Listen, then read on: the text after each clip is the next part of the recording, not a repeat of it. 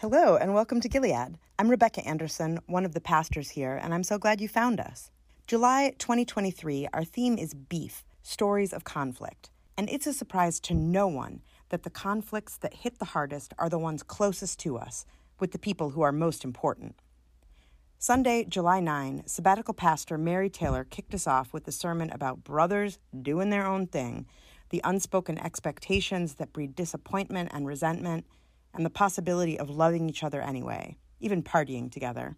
As you can maybe tell, I thought it was an absolute banger. You'll also hear that we're back outside for this summer, and it's a dream. Why did we wait so long? Come join us. From last Sunday night, here's Mary. You know, when I was writing this, I was really going to try to be artsy and heightened. But you know, listen, I've had a shitty week. So it is what it is. And here we go. Let's do it. Thank you. Thank you. Do you resent your brother? That's what my aunt asked me last Thanksgiving.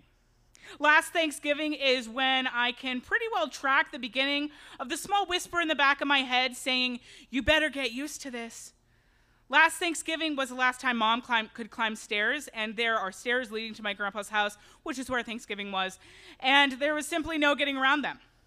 Mom and Grandpa had this kind of joke going on for the last couple of years where one would have a medical issue and be in the hospital, and then a little after, the other one would, and then the next time the other saw the other, one saw the other, there you go, um, they'd be like, Guess it's your turn.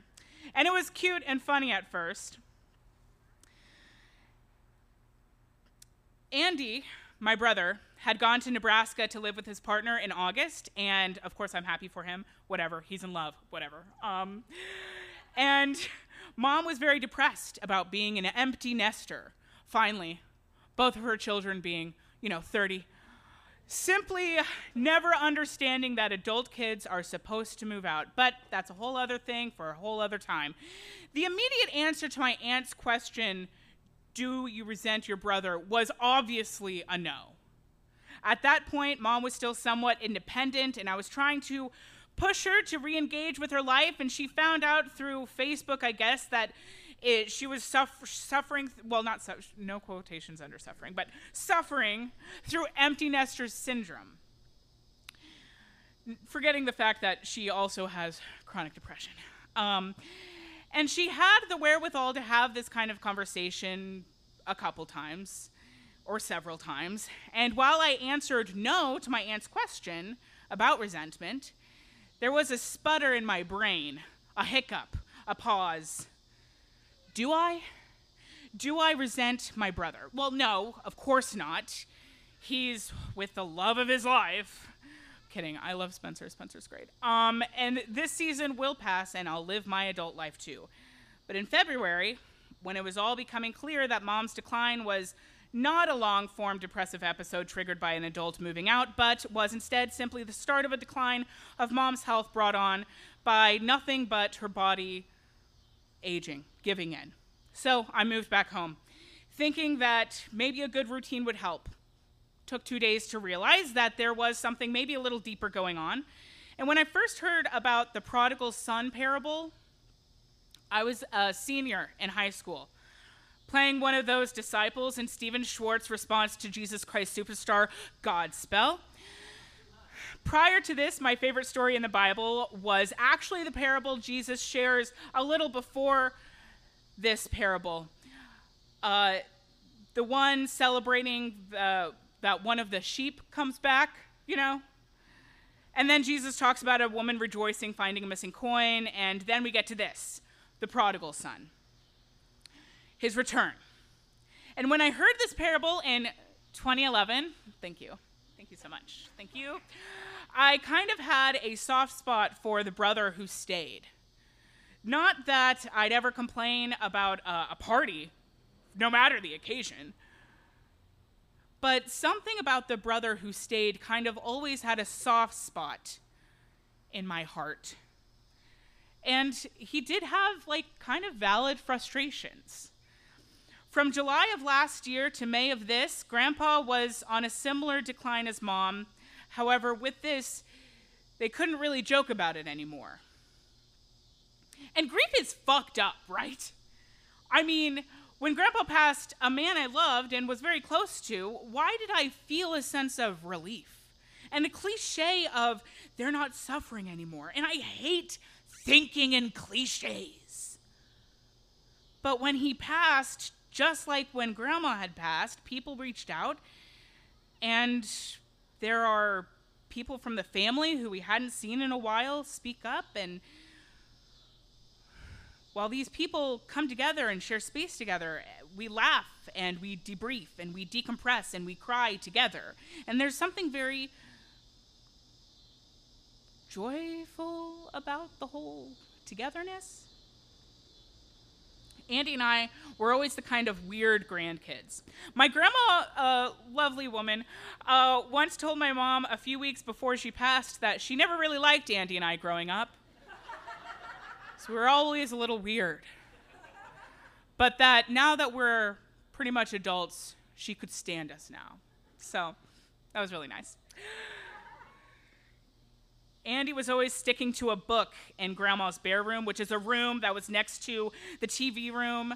And she just kind of collected a lot of stuffed bears and antiques. And there was this portrait of a really creepy guy um, we think is maybe someone's father, but no one knows who. Anyway. And then there's me coming up with some kind of comeback to my deadpan uncle's, my deadpan it's not dead, deadpan, uncle's retorts about my maturity level or lack thereof, and it was all in good fun. But Andy and I vowed to be better at communicating than dad was with his sisters. Dad always complaining about how he's the one who has to call, and the only time the sisters call is when someone dies. But we promised to communicate regularly and often and thoroughly. So when I warned Andy about Grandpa's being close to the end, I wanted him to call Grandpa so that he wouldn't regret it, and I wanted him to save up so he could come to the funeral, and I wanted him to be here.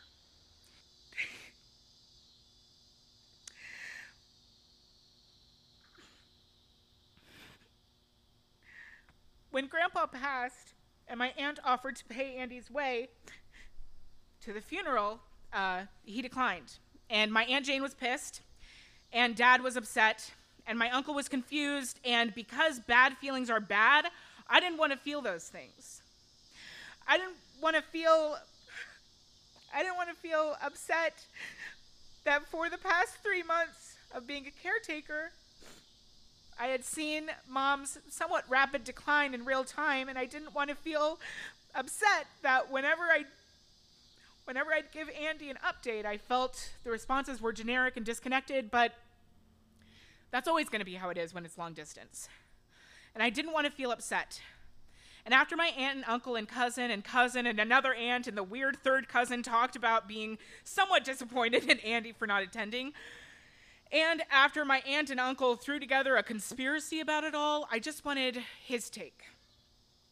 And to reiterate to him that, of course, I'm not upset because I don't ever feel upset ever. And so, obviously, and never upset. We FaceTimed, and I stood by the washer and dryer in the in this like weird pseudo laundry room slash shelf. While my mom, while I made mom and dad watch Black Klansman again in the other room, classic, classic movie, love it, love it. Um, shout out for Black Klansman, yes, thank you, uh, thank you for everyone who responded. Um, and he said that he was sad about Grandpa's passing and that when he got the news, he and his partner did a couple of witchy rituals to commemorate him and shared his favorite stories about him with Spencer, his partner, and it all sounded like really fucking healthy. And I mean, I like, I kind of hated it. He said that aside from our household and grandpa, he didn't really feel close to the family. And I wanted so badly to change his mind, but realized that he's figured it out. That grief looks different to everyone, and that the way we grieve is private, and that you don't have to attend a funeral to prove your love to them. But I, I was upset. I was disappointed, and I was confused and pissed, and I was upset. And previously in my family, when one was upset, there had to be a solution to fix the upset Not by open communication, of course, no, but by finding who's responsible for the hurt and confront them about it, or keep your mouth shut and just quietly despise them. But while my family pointed blame on Andy and quietly said their curses to him about him, I can't be mad at him because he truly did nothing wrong. He can't help that leading up to Grandpa's passing, I quietly was excited to see my brother in the flesh and finally talk about this crazy life that's been happening. And I was looking forward to seeing him before mom before it's mom's time and looking forward to having maybe everyone come back again. And I always felt kind of like Jo in Little Woman, women, oh, woman, what the heck? Anyway, always reaching for that time when they could all be back together again, like nothing had changed even when that's uh, a silly thing to want because everything changes like all the time. And change is good. And I don't feel resentment toward Andy at all. And when he comes to visit, whether that be at mom's funeral or before that or after that, we'll rejoice and celebrate. But here's my open letter to the brother who stayed. um, hey, prodigal son's brother? Must be pretty annoying to just be known as someone's brother. I mean, that's like the brothers in Joseph and the Amazing Technicolor Dreamcoat. Oh, right. Um, you haven't heard about that yet. Well, thousands of years in the future, a composer writes. Okay, never mind. Anyway, hi, I'm Mary, and I, I just wanted to tell you that I see you and you put in a lot of work and you should be really proud of yourself. And I know it's frustrating to put in all of that work and um, and show up for your dad and to feel underappreciated. And maybe we take this as a possibility for growth. Maybe we understand that people sometimes grow and change differently than we do, and that other people have other needs.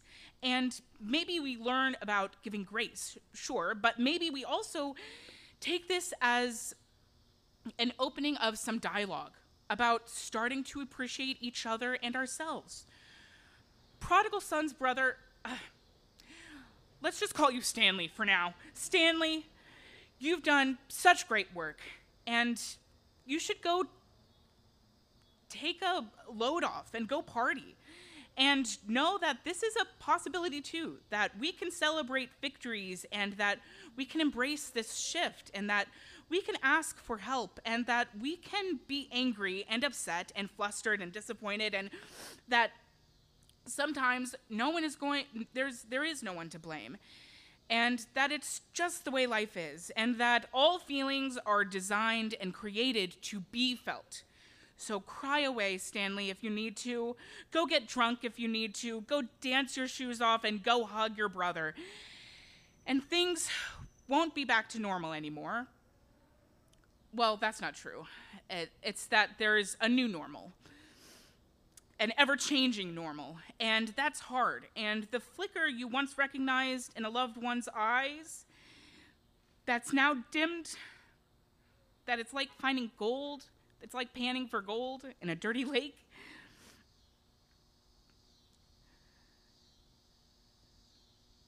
Maybe you have days where you cry in your car and you scream in a field and probably smoke too much weed and maybe drink a little too much sometimes. And maybe this is all just normal right now because your life is insane. So you don't have to find the positives in everything. And you're allowed to feel hurt and abandoned and disappointed, and your feelings are valid. And it can look different than trying to blame a person or something. Anyway, Stanley and Gilead, that's my open letter to you. And may the fatted calf and the wine and the dancing be plentiful when needed.